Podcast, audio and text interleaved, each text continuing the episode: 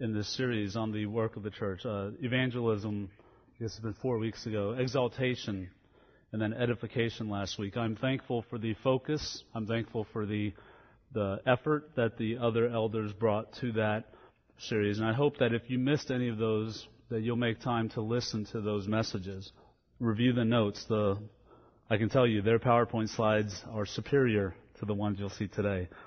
But our goal in those in this series is to discuss some things in our church that may not regularly come up as we go through a book of the Bible or in the course of our expository preaching. But we felt like it was a good, a providentially provided time to review some of our core beliefs and practices. I hope it's been beneficial to all of us. I hope that if you have questions or comments or things that resonate in your heart, that you'll share them with others. If you want to talk to the elders about it, that would uh, be our joy as well. But we've talked about how we evangelize, how we exalt God through our worship services, how we edify one another in discipleship. We've seen scriptural support for why we should do these things as a church body, as a group of called out, called together believers in this place. But let me ask you, why should we do these things? We saw the, what the Bible says about those items evangelism, exaltation, edification. But why should we do those things? Obviously, those messages talked about the commands of Scripture.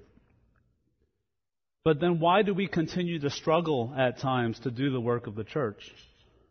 How can we minister as a church and as members of the church? How can we minister and work and labor together in a way that obeys Scripture, honors God, and also fills us with joy? I don't believe anyone here believes that we are to undertake the work of the church with drudgery, begrudgingly, like just get through it and suffer through it. I don't think God wants us to do that either. And so, providentially, I want to address these questions about why we continue to struggle, perhaps, at times, or if I take it more objectively, what should our heart for ministry be? What should our motivation be? So turn to 1 Corinthians chapter 12, please. 1 Corinthians chapter 12. After I pray, we will read a few verses and we'll stay in 1 Corinthians 12 for a good part of the message. Um, before I pray, I want to sincerely and lovingly ask you to join me. I've also prayed that God will help us all and, I, will frequently say we because this is something I am not speaking to you as someone who has arrived and am now sharing wisdom to you. I'm sharing with you things that I struggle with. There are potholes and pitfalls everywhere when we talk about doing the work of the church. Especially today, when my goal will be in part to call us to action. I believe the scripture says that. But not just action in a obligatory way but acting in the right reasons. I am concerned that some might hear me and that I might hear myself as calling for legalistic motivation. Like you got to do this if you're a Christian. That you know, if you don't do this, something bad will happen to you. You might hear me as piling on the guilt, additional duties that I'm telling you about on top of what may already feel like overwhelming schedules and responsibilities. That is not my heart. While I want to speak to those who may be struggling with their own motivation for ministry, I realize there may be also others who may hear this message as a call to inaction. Like, um, if my motivation is supposed to be right, but I don't feel that way, then I must not be called to do anything as a believer. So, my heart's desire and what I want to pray for is that each of us hears this message and looks at Scripture perhaps with new eyes but hear it however God wants you and I to hear it. Wherever we are, whatever we are struggling with, may God reveal His plan and His character for us. It's not up to me to convince you one way or another. I just want to lay out the scripture before you and kind of speak from my heart. So let's pray together. Father, I do pray that you would allow our hearts to be open to be unblocked by any preemptive positions that we might have. This is a familiar passage, and we can tend to turn our brains off as we've heard this discussed in the past. But I pray that here in 2014, here at Grace and Truth Bible Church in Hillsboro, with these people, led by these elders, that you would meet us in our need, that you would rejuvenate those who may be ministering in a struggling way, that you would renew the joy for those who are already finding their satisfaction and their joy and their peace in, in ministering to others in the body and to unbelievers. Wherever we are, Father, I pray that we would set aside our, um, our presuppositions, our, our notions that we have coming into this, and that we would open our hearts and say, Change me, Father. Apply what we hear so that we might change and grow, that we might go forth and minister. I thank you in advance for how you will receive glory from whatever is said and done here today. In Jesus' name we pray. Amen. So 1 Corinthians chapter 12. 1 Corinthians chapter 12. Our text will be 12 through 14, um, various verses throughout that passage. In these chapters, I want to point out five key principles for our edification. Five key principles for our edification. I believe Paul has written a very clear, comprehensive, logical, well-stated treatise for us here that serve us well in our study of how should we engage in ministry as a church. So the first one is ministry gifts. This is, this is troublesome. If I take off my glasses so I can read this clearly, I can't see the back. So um, ministry gifts are given to the church by God in diversity and varying measure. That's going to be our first point, and we'll pick up in verse number four. Let's go to the next slide. Verse number four of chapter 12. Now there are varieties of gifts, but the same Spirit. And there are varieties of service, but the same Lord. And there are varieties of activities, but it is the same God who empowers them all in everyone. To each is given the manifestation of the Spirit for the common good. For to one is given through the Spirit the utterance of wisdom, and to another the utterance of knowledge according to the same Spirit, to another faith by the same Spirit, to another gifts of healing by the one Spirit, to another the working of miracles, to another prophecy, to another the ability to distinguish between spirits, to another various kinds of tongues, to another the interpretation of tongues. All these are empowered by one and the same Spirit who apportions to each one individually as he wills. The first thing to note is that ministry gifts are given to the church by God. By God. It's not of ourselves. The foundational part of this first principle is so important. All gifts to the church, all gifts to each of the members of the body of Christ, these gifts come from God. Now, in just realizing this, there's some immediate immediate applications we can take. There's no room for arrogance about the gifts that we may have been given individually. They're from God. They're not of ourselves. They're not things that we created. So there's no room for arrogance, although I, I will admit that's one of the first sinful reactions we can have in the exercise of our gifts, is to become proud of that which has been given to us. There's also an application of since these come from God, we should be less condescending or critical to others who have different gifts. I'll speak more on this in a moment, but recognizing the source of the gifts is foundational to having a proper attitude towards other believers who have different gifts. This should be an antidote or preventive medicine against unhappiness with the other members of your local body of believers. Now, do you ever get frustrated without, with how others might do things differently? Do you ever get frustrated with how others might feel things differently or how they might say or emote things differently, how they might stand, how they might choose a font on a PowerPoint? Some of these are small irritations, some of them can be large irritations, frustrations, obstacles to fellowship. We recognize also that this passage says there's a diversity of gifts. I mean, Paul's going through this, and I don't believe this is a comprehensive list. I don't think it's the only list, and we're supposed to find in here or in Ephesians 4 and Romans uh, the, the list. But I think Paul's main point is that there's a diversity of gifts at the church. God gives them. God gives us variety. There's a variety of gifts, of services, of activities, but it is the same God who has given them. Let me voice a note of concern, even while we embrace perhaps our differences, and that's easy to do in our culture, right? Diversity uh, is, in the world's eyes, actually more valuable than anything else. Embrace your differences. Be careful, believers, in the body, with assigning yourself, I'll, call it labels of identity. Um, whether you're free spirited, I, I tried my best to come up with um, positive synonyms for those things which I am not. Free spirited, doesn't that sound wonderful? Free spirited versus anal retentive, or as I just like to call, meticulous or careful. Um, creative people versus those that might be more objective and factual. Emotional and reserved. Now realize as I'm going through this, I don't know the spectrums. I know some of you know what the introvert is different than extrovert, but please, you're proving my point. The labels of identity should not identify us overly so as believers. I mean, we live in an age where there's Facebook quizzes, there's, there's BuzzFeed quizzes, personality tests. What kind of Avenger are you? What kind of color are you? We flock to these things. I know because I see it in my feed. You guys know what you are.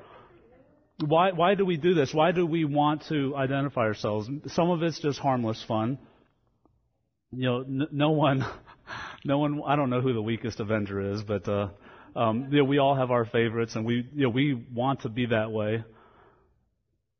In the body of Christ, I would say that our identity as a child of God, our identity as Christ followers, transcends all. Let us not carve out and create schisms where there should not be. Recognize the variety and I'm speaking to myself, the way people communicate is different than the way I would at times. And I, I need to see this is God's hand. This is not God's hand of, Tim, you're going to suffer by being with this person for the next 10 years. No, this is God's hand saying, I have a purpose for this. God gives a variety of gifts. God also gives gifts in varying measures. Uh, we see in that last verse, in verse 11, the Spirit apportions to each one individually as He wills. We should not expect each believer to be equally proficient in every area of service. It is not profitable, and I speak to leaders of the church, it's not profitable to compare people in terms of their gifting, to start to see people as commodities, to be plugged into different holes. Um, we praise God for how He's brought our church to the point where we earnestly and sincerely seek for this church to be burdened and to be active in those areas where God has led the church body not just the leadership. We want to be responsible with that. We don't want to see we have this vision and we're going to take person A. Okay, we need a couple, a young couple that's in their 20s. Who can we grab off the shelf and stick in? Who cares if they're called to this? We know what's best for them. That's not proper shepherding or leadership. And we as believers can sometimes get that attitude too, that we, we know what's best and we know this person actually should be a little stronger in their gifting. Instead of comparing people in terms of their gifting, we should encourage each other by noted, noting the diversity and the distribution of the gifts with which God has gifted the church. Number two, second key message from this passage ministry gifts are empowered by God in all members of the body. First of all, in Ephesians 4 7, to each one of us grace was given according to the measure of Christ's gift. In 1 Corinthians chapter 12 and verse 6, I read, there are varieties of activities, but it is the same God who empowers them all in everyone. In verse 11, all these are empowered by one and the same Spirit. Not only is God the source of the gift, God is the one who empowers these gifts, and God has given these gifts to all believers, to all members of the body of Christ. This literally means every believer rich or poor, educated or non educated, healthy or those who struggle with illness, married or single, black, white, Asian, Hispanic, Jew or Greek, introvert or extrovert, carnivore or vegetarian, gluten free or gluttonous, which is It's not the opposite, but I, there, there's something there. All believers have been gifted. Now, sometimes when you talk about spiritual gifts, personality traits can come into the conversation, and I don't mean to equate those terms. But I do think God can use our personalities in conjunction with the gifts that He's given. For example, an extrovert, extroverted person might be able to evangelize in some ways differently than an introverted one. Um, there, this week, uh, Joseph and Mike and I had the opportunity and privilege to go to Together for the Gospel in Louisville, Kentucky. And the theme of the conference was evangelism, the unashamed gospel. And we, we heard teaching and we heard examples, and I think they were very accessible. And Joseph, in his prayer, talked about um, the opportunity that he and Mike had to witness to someone just on sitting there on the side of the sidewalk as we were rushing to lunch. Um, they stopped and, and, and spoke with this man for a number of, of minutes to, to ask him his story, to present the gospel to him, to try to minister to him, to pray with him. On the way home, Mike had a two hour conversation. It's a four hour flight from Detroit to Portland, and he had a captive audience. And um, they had told us in the conference this was opportunity to to witness, and it's the easiest entry because what do you do when you get on a plane? Are you going home, or are you traveling for business? Where you been? Somebody asked Mike where he had been, and Mike said, "I was at a conference called Together for the Gospel, hearing preaching."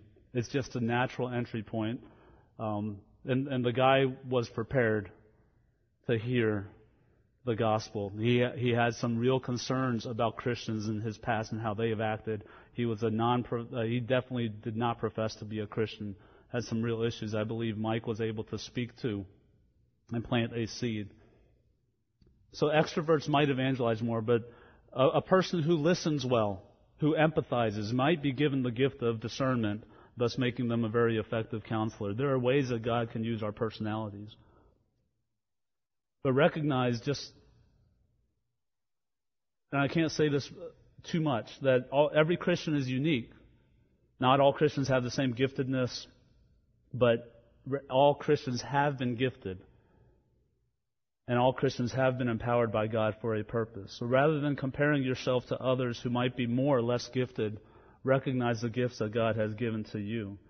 When uh, Joseph came on as an elder, I, I spoke in that members meeting. I talked about how his skills were complementary to the elder team, and that was just a providential um, a gift from God that He brought us someone who was not like us. The four of us guys, we have some. Uh, obviously, we have an alignment in theology. We have an alignment in our belief of, of how the church should be led, but we have very different personalities and skills.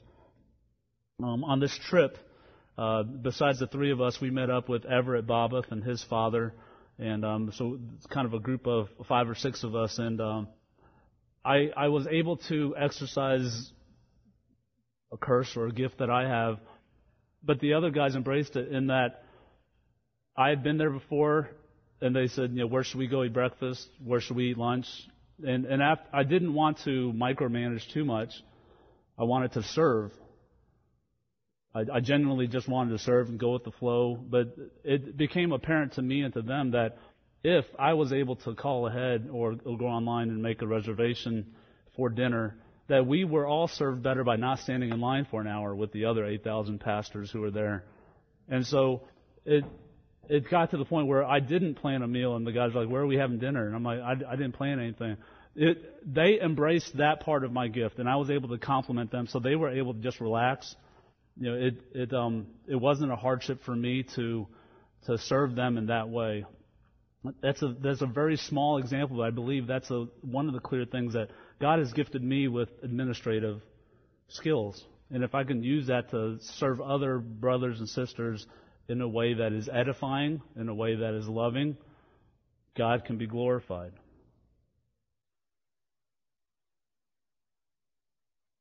We need to keep from falling into pride, as I've mentioned. God, these gifts come from God. Recognize that those gifts come from God. Don't lose sight of that. We also need to keep from despair, where we might feel like we're not useful. Recognize that God has gifted you.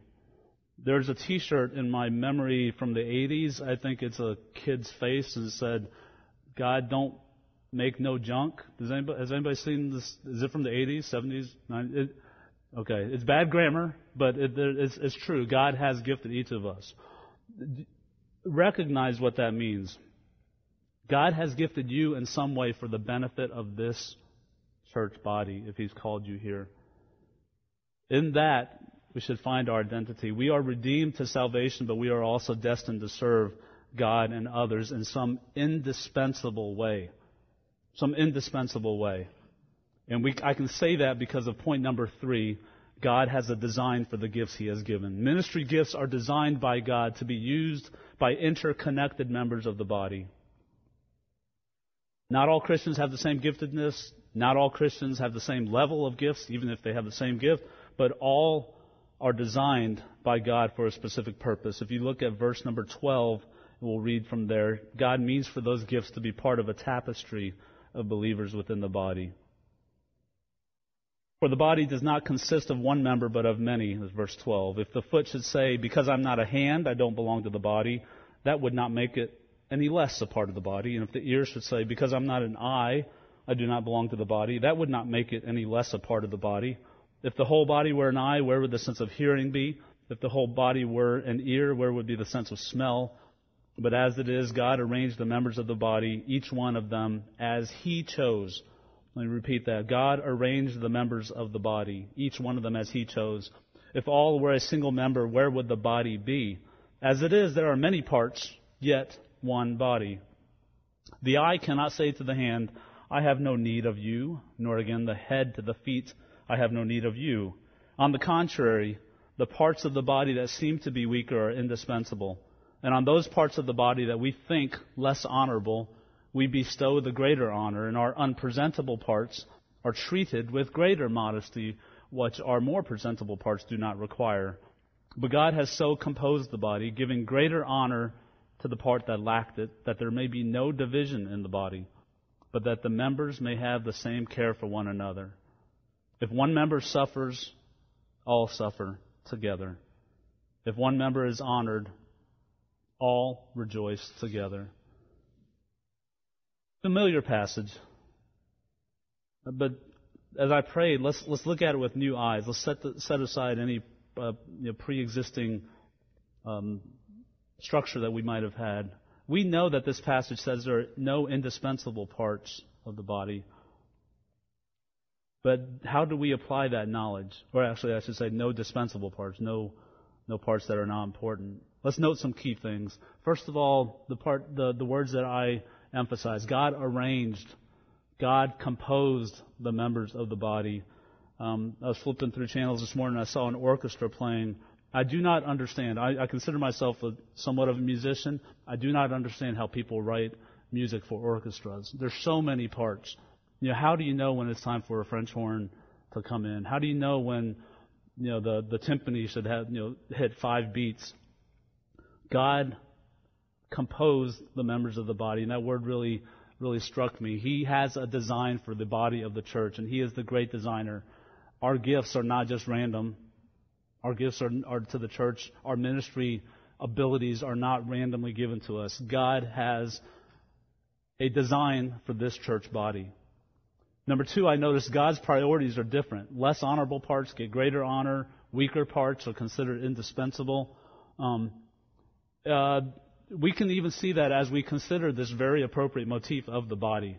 I mean, no one likes, boy, I want to be the spleen when I grow up. I, I wish I were a spleen. That's that's a it, it's not as as glorious as I don't know what what's another glorious part. The hand, the hand can do so much.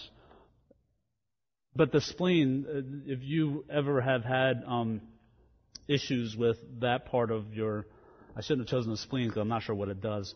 Um, there's a problem not writing out the illustrations. I, if you, if you have problems with your spleen, losing your spleen, you have infection issues. Thank you, Gussie. Um, it is it is indispensable. It receives less glory. Hopefully, you never see your spleen, but it is indispensable. This example of the body is strong and appropriate, and as, it's not just a motif that, that Paul put in there. The interconnectedness, I have two illustrations for that, both from my body.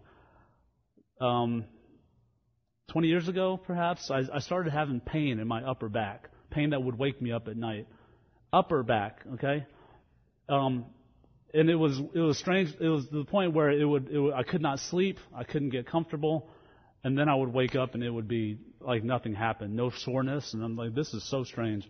This happened for about six months, and I was a student, so I didn't have the best of medical care. I went to student health, and I'm not sure, but they they couldn't figure out what was going on. Well, the end of the story is gallstones, my gallbladder, which is down here on this side. But I had what is called referred pain, where the problem is here, but for some reason my upper back, a band, is what hurt. Um, I checked with uh, Sarah before before this message. There's other parts of the body. Um, she had a patient last week who was having a heart attack. Um, incredible pain in the underarms is, is how the heart attack was manifesting itself. The lady couldn't lower her arms because she was having a heart attack. There's referred pain. When one part of the body of Christ hurts, we feel it in other parts of the body, in a healthy body. I, I used to play basketball regularly, and as part of that um, is the common injury of ankle sprain. Um, if you sprain your ankle and then you're you're young enough not to be smart enough to take time off and not play anymore, you, you play with a limp. You walk with a limp. And then I realized my knee on that same leg was hurting badly. And I didn't injure my knee. But it's, it's what medical community calls compensatory pain. Because I was walking incorrectly and running incorrectly, my knee couldn't take the strain of that. And, and I think that's just another clear picture about how we are intertwined. Uh, we are to be intertwined to the point where when one person is, is, is weak the stronger parts of the body feel it and compensate.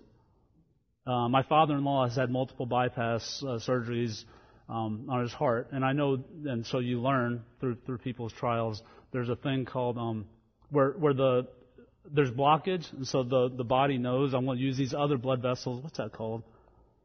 Um, it's not compensatory circulation, but it, it, finds other paths to get the blood around. So even if you have like major blockage in, a, in an artery, or a part of your circulatory system. The body compensates. And that same designer, that, that God who created the body to be such a marvelous piece of work, is the same one who designed our church body and our body of Christ to be intertwined. God's purpose is stated in, in verse number 25. God's purpose for this intertwined, composed, designed body is that there be no division in the body, but that the members have the same care. So that when one member suffers, all suffer. When one member is honored, all rejoice. I'll also point you to Hebrews chapter 10, verse 24 and 25, and let us consider how to stir up one another to love and good works, not neglecting to meet together as a habit of some, but encouraging one another, and all the more. Our body parts are designed to strengthen each other, to strengthen each other's faith, to interact for the benefit of our health, to make up for deficiencies, whether they are temporary or whether they are in a fellow member who, who needs to, to be encouraged over a long term. In a similar manner, we stimulate one another, we encourage one another for the benefit of the body. This is God's design. in our unique gifting, in our unique levels of gifting, in our interconnectedness, please grasp this truth on this point that God has composed the body of Christ, and specifically this body of believers for His glory. That, that's a huge truth that can, should fill you with like awe that, that God wants us to be intertwined fills us with gratitude that we are not to walk alone through this world. We have people that God has providentially placed us with that we are to depend upon, that we are to strengthen, that we are to interconnect with. Paul continues in verse 31 of this chapter by listing some gifts, and then he says, earnestly desire the higher gifts. Look in chapter 12, verse 31, flipping over to 13, uh, chapter 13. But he also says at the end of this chapter, let me show you still a more excellent way. And then he opens chapter 13. If I speak with the tongues of men and of angels but have not love, I am a noisy gong or a clanging cymbal. If I have prophetic powers and understand all mysteries and all knowledge, and if I have faith, all faith, so as to remove mountains but have not love, I am nothing. If I give away all I have, and if I deliver up my body to be burned but have not love, I gain nothing. Brothers and sisters, if we evangelize without love, it is for naught. It is detrimental to the presentation of the gospel to present it without love. If we worship and exalt God without love, it is as sounding brass. It is useless. We cannot edify one another without love. Without love, it just becomes nitpicking, fixing one another's faults, probably for our own convenience, rather than bearing one another's burdens. Without love, we are nothing. The gospel does not exist without God's love. We cannot rightly share the truth of the gospel, nor can we rightly call people to faith in God and repentance from sin without love. Without love, the gospel message becomes merely dutiful obligation to a powerful God in an attempt to avoid eternal damnation in hell. If you leave out the fact that God loves us and he seeks to be reconciled to us and he sovereignly chose to redeem a people to be reconciled to, that is because of love. And Paul states his case eloquently and comprehensively in chapter 13. He closes with faith, hope, and love, these three, but the greatest of these is love. In the study, I, I kind of, you know, it kind of struck me that I've, I've read chapter 13 so many times in isolation. I didn't see it in the structure of chapter 12 and chapter 14 and the, the discussion of the gifts. It means so much more to understand that this is how we are to exercise our gifts, not just um, a love chapter in isolation. Paul brings it in that last phrase of chapter 12 where he says, Let me show you a still more excellent way. I mean, you've, you've seen the explanation in chapter 12 of how the body's intertwined and how the gifts are to be used together to strengthen each other. But a more excellent way is to exercise them in love. Without love, we squander and we waste and twist and pervert the gifts that God has given to us. The fifth point ministry gifts are only effective when the church is built up. And we'll turn over to chapter number 14. We will not read the whole chapter, but me, stick with me. I'm going to read 1 through 12. Pursue love and earnestly desire the spiritual gifts, especially that you may prophesy. For one who speaks in a tongue speaks not to men but to God, for no one understands him, but he utters mysteries in the Spirit. On the other hand, the one who prophesies speaks to people for their upbuilding and encouragement and consolation. The one who speaks in a tongue builds up himself, but the one who prophesies builds up the church. Now I want you all to speak in tongues, but even more to prophesy. The one who prophesies is greater than the one who speaks in tongues, unless someone interprets, so that the church may be built up. If he hasn't made his point enough, he goes on in verse 6. Now, brothers, if I come to you speaking in tongues, how will I benefit you unless I bring you some revelation or knowledge or prophecy or teaching? If even lifeless instruments such as the flute or the harp do not give distinct notes, how will anyone know what is played? And if the bugle gives an indistinct sound, who will get ready for battle? So with yourselves, if with your tongue you utter speech that is not intelligible, how will anyone know what is said? For you will be speaking into the air. There are doubtless many different languages in the world, and none is without meaning. But if I do not know the meaning of the language, I will be a foreigner to the speaker, and the speaker a foreigner to me. So with yourselves, since you are eager for manifestations of the Spirit, strive to excel in building up the church. Earlier, I mentioned that recognizing that the source of our gifts are from God, recognizing that He composed and He designed the variety of gifts, He designed the distribution of the gifts, and His purpose for those gifts is unity. Recall that none of this leaves no room for arrogance. Exercising the gifts is not a self-centered sort of operation. Paul already said that in chapter 12, but he's saying even more, hammering the point home in chapter 14. The gifts are only effective when they are exercised in a way that builds up the church, a way that edifies. The point is never merely the application of the gift, the use of the gift for the sake of the gift. It's not just about excellence in teaching, because unbelievers speak well and teach well. It's not merely that we would seek to have someone who teaches well, but instead, when that teaching edifies the body, then it is a gift from God. As he's saying in this passage, if you prophesy or if you speak in tongues only to build up yourself, it's useless to the church. It doesn't build up the church. It's like a weak, indistinct bugle. You know, a soldier saying, are, are we charging or are we retreating? Are we going into the battle? I'm not sure what that was that I heard. It is not building up of the church. As you look farther down the chapter, Paul continues to hammer this point home, and I think it really speaks to those of us who teach and preach. He says that speaking words in a spiritual tongue is something that he thanks God for, but he would rather speak five words that instruct others and build up the church than 10,000 words in a tongue that can't be understood. This just calls to mind, and I want to speak to the care we need to take in using spiritual jargon sometimes, then I'll speak from my experience, sometimes we can use terminology that, that words that we know. Uh, we, we, we, uh, Mike and I learned a new word this week, or at least understand it more, antinomianism. Now, for some of you, you know that word well. Um, but I would urge you, if you are speaking to anybody in a group of believers, don't assume that people know this term. Um, it means anti-law. I won't say the Hebrew or Greek, whatever. Nomo.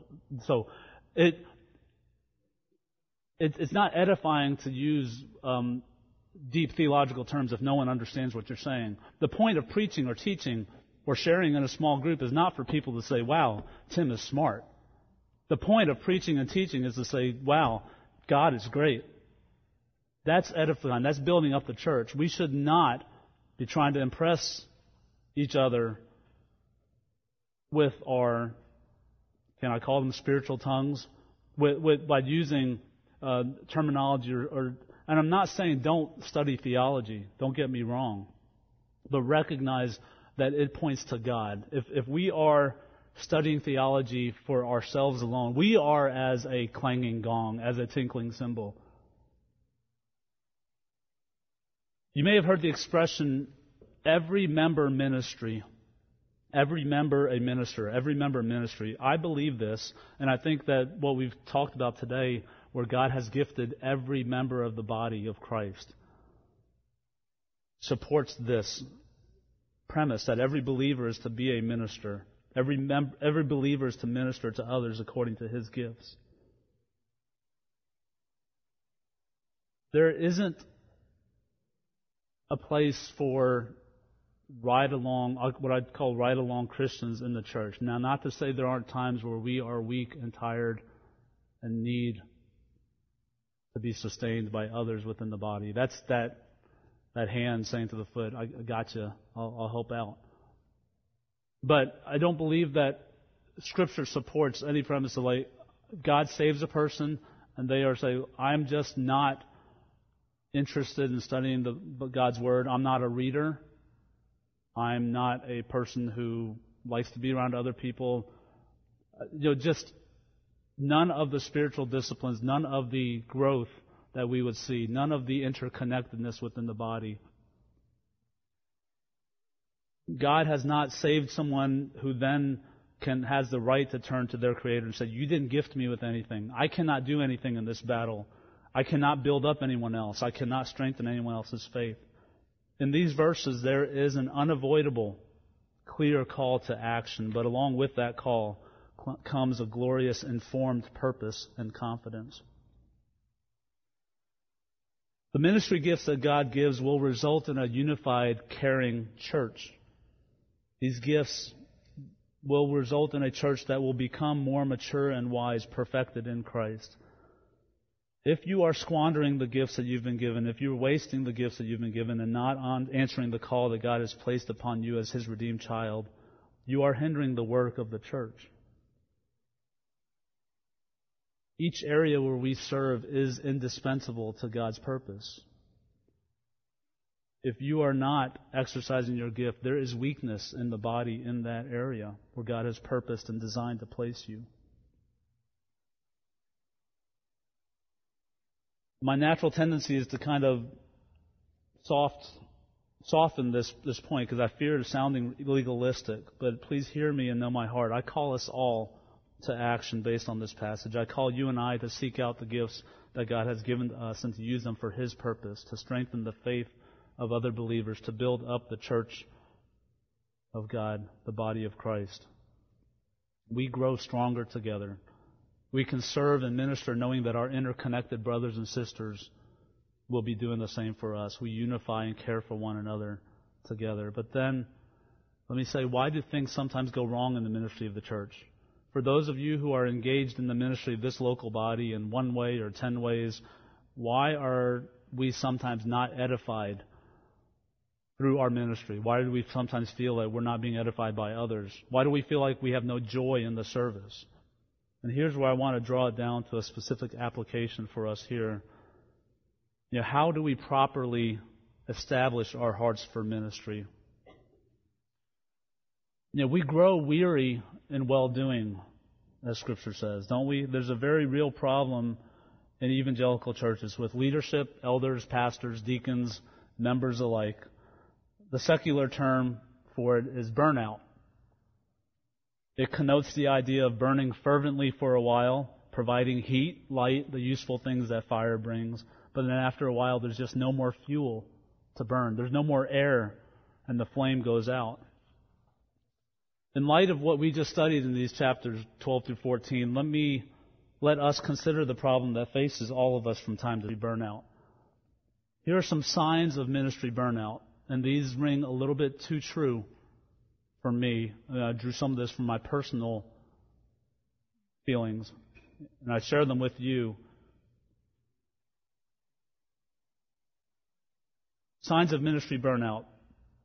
To grow burdened by ministry responsibilities, to begin resenting ministry responsibilities, to see them as an obligation rather than a joy or a privilege to become focused on all the things that have to be done and the amount of time required to do them.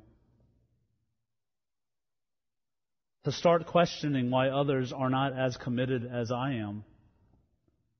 To maybe start reducing effort, letting things slide. This is an insidious sign to, to say, well, maybe if I don't do that, they'll notice and maybe they'll miss me. Maintaining ministry tasks being faithful to minister, but being absent from worship or other times of spiritual formation and fellowship and teaching. Allowing your spiritual identity, my spiritual identity, to be based solely on responsibilities, tasks, and position, not on relationship with Christ. I have I have voiced this myself in times past, like that. I view, I view myself as a person who's nice to have around.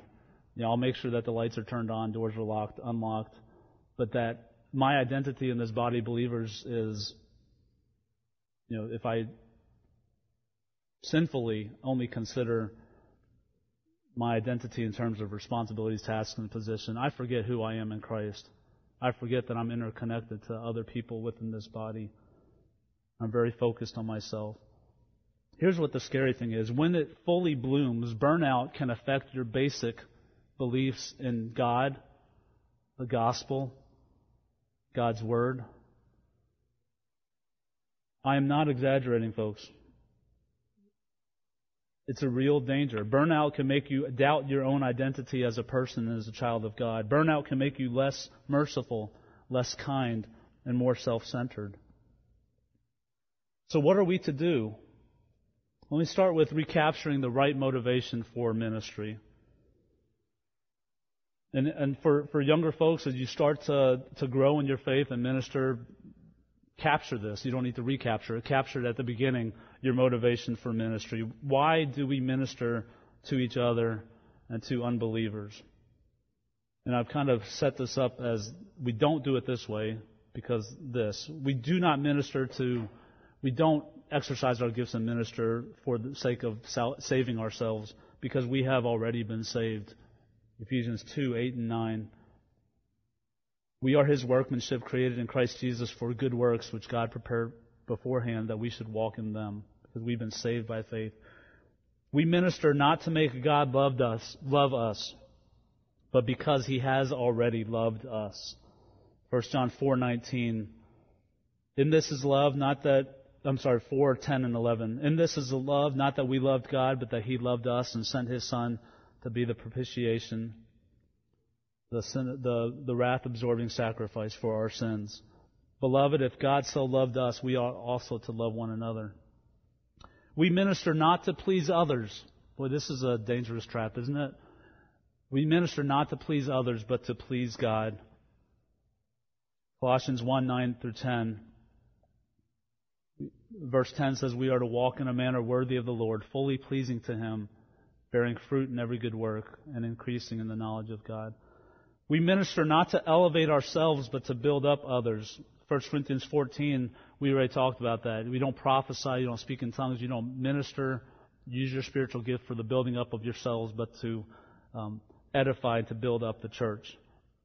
We do not minister or serve for personal gain, but instead the whole paradigm is to be for sacrifice. Paul talks in, in chapter 9 of 1 Corinthians, and I hope you'll look at that um, a- after, you know, offline, but when Paul says, um, I have made myself a servant to all, he talks about not using all the rights that he has but he has made himself a servant to all that he might win more of them. To the Jews, I became a Jew in order to win Jews. To those under a law, I became as one under the law, though not being myself under the law, that I might win those under the law.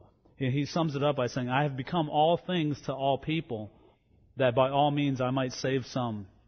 I do it all for the sake of the gospel, that I might share with them in its blessings.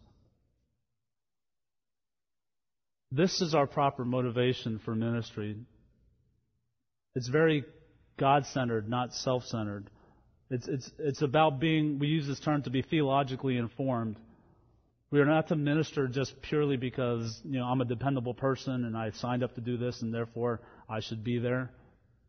But instead, I preach to please God. That should be my motivation. I should shepherd because God loved me first, and so I should love others. How do we avoid burnout, though? How do we avoid burnout? It's not just simple as like having the, this, these informed biblical theological points, although that is helpful. How do we avoid burnout? Here are some thoughts. And, and they go right in hand, hand in hand with the, the chapters 12 through 14.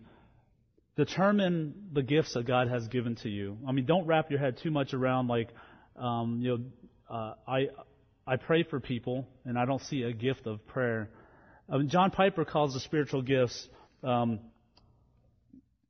gifts that strengthen the faith of other believers. And so, if you pray for someone, uh, I don't I don't think that the exercise of our gifts are merely to, to hit a list or a, a checklist that someone's created, a survey or spiritual gifts, but find the gifts that God has given you and exercise them. Um, doing things that you love to do um, helps to keep your spirit rejuvenated. Ministering and doing things in, in what you love. Elders and leaders help members do ministry by utilizing their strengths and gifts and callings. So, first of all, love what you do. Number two, lean on fellow believers, not just in crisis. Don't wait to talk to people over coffee when things are going badly, but as we say these days, doing life together, living life together in an interconnected way. Encourage each other to ask for help. You do this by um, asking people, What can I pray for? Not just, I have noticed that you are not doing well, therefore, how can I pray? But just, even when someone looks like they're doing well, encourage them to ask for help. Build that relationship so that before it becomes critical, before it becomes life threatening, we are encouraging and strengthening each other. Leaders and elders can do much to create an environment where help is easily requested.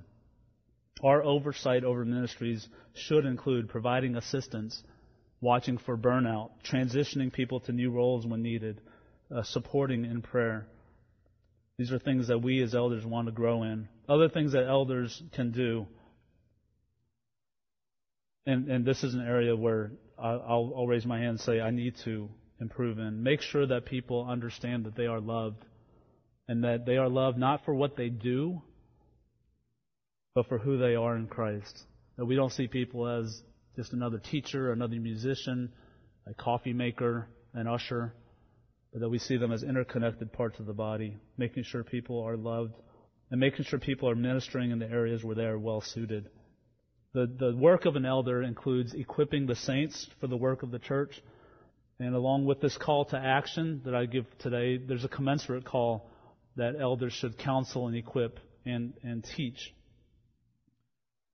These last three points are, I believe, most important to keep our eyes on Christ, to rest in Christ, the author and finisher of our faith, Hebrews 12 says focusing on Him, focusing on our motivation for ministry and all that emanates from our love for Christ and understanding who He is and what He has done will help us avoid burnout. Linger in God's Word.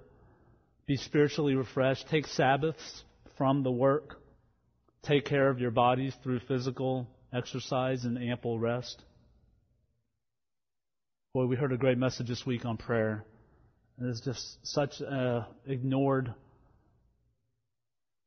spiritual resource that we have, but pray for perseverance and protection from burnout. Pray for that. Psalm 16:1, "Preserve me, O God." Pray that God would restore the joy of your ministry. I opened this message by recounting the things the other elders had preached, and I asked, why should we do these things? Why should we obey? And I hope I've answered part of that big question by taking us through these passages in 1 Corinthians.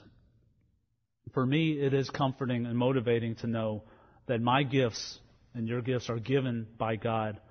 And He designed, He composed these gifts, my gifts along with you and your gifts, in this body for a specific purpose. He's even given me direction on how I'm to use these gifts. I'm to use them in love. He's given me a why I'm supposed to use these gifts to build up the church. But in case there's still a little bit of that question open that's unanswered, why obey? We have various reasons that we can obey. We should not obey God to achieve merit in His eyes, to earn uh, God's favor. That's called legalism. We should not obey motivated by fear, where we obey in order to avoid punishment. While there are consequences to breaking God's law, it's still for selfish motives if we merely obey Him just to avoid punishment. We can obey because we know that it's wise to obey God. If He created all he knows what is best, and therefore, if we know that He wants our good, it's therefore reasonable to obey God. We can also obey because we trust God. We trust that He would not mislead us. If we follow His leading, He will do right for us in return. We can obey because of gratitude. God gave us so much, continues to bless us. He redeemed us at great cost, and we should be willing to serve Him forever.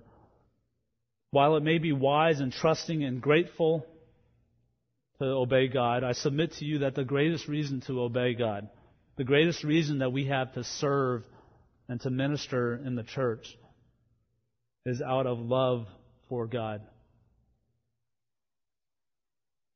Pastor uh, Dan Doriani gives an excellent modern day example that I want to use to close. If you consider three people who run five days a week, they, they, they jog, they run. You might ask them, why, why do you run? This first person, we'll call him Tim. Tim answers, I run because I have high blood pressure. My father has high blood pressure. My brothers have high blood pressure. My grandfather died early of a stroke. I run because I don't want to die early of high blood pressure. Second person, we'll call her Jennifer. You say, why do you run? And she says, I run because when I run, I can eat anything I want and I don't gain weight. Running also makes me tired, so I sleep better at night. Uh, third person is Matt, not not this Matt, but another Matt. Why do you run, Matt? I run for how it makes me feel. My feet are light. I soar across the ground. The wind is in my face. I can feel my heartbeat. I run because it makes me feel alive. You consider these three people. Tim runs out of fear. What are the consequences if, if Tim stops running? Jennifer runs for the benefits of eating and sleeping. But Matt, he runs because running is its own reward. He loves running. Many of us obey God because of fear. Many of us may minister because of the promised reward. But believers should love the Lord our God with all our heart, soul, and mind. We love God for what He has done, yes. We trust God for what He has promised and how He sustains us. But oh, the joy when we obey God because we love Him for who He is. You remember one thing, let that be your motivation for ministry. May God continue to show us more of who He is here at Grace and Truth Bible Church so that we might love Him and consider it all joy to build the church that He has called us together for as a bride for His Son. Let's pray.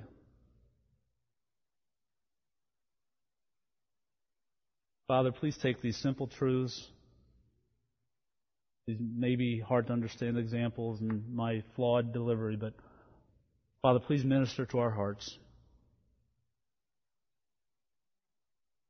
There are so many ways and reasons that, that we can minister that are wrong, that do not fulfill the full potential of what you have for us and the joy and the peace and the, the, um, the life that you have for us. I pray that you would help us to be the body that is pictured in these chapters. Even now, that you would bind our hearts together.